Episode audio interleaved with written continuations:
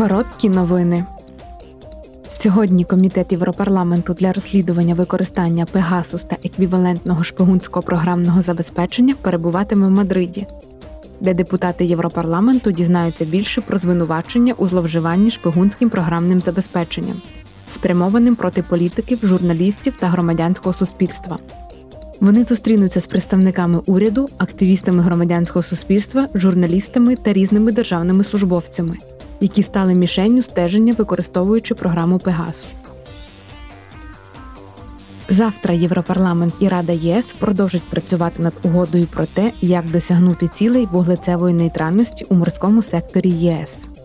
Вони шукатимуть шляхи скорочення викидів парникових газів суден, збільшення використання відновлювальних видів палива та підтримки морського сектору в досягненні мети ЄС щодо кліматичної нейтральності до 2050 року.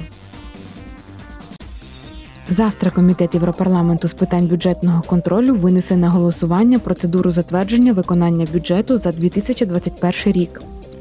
Євродепутати ретельно проаналізували, як комісія та інші інституції та органи ЄС витратили бюджет того року, і тепер мають вирішити, чи підписувати звітність чи ні.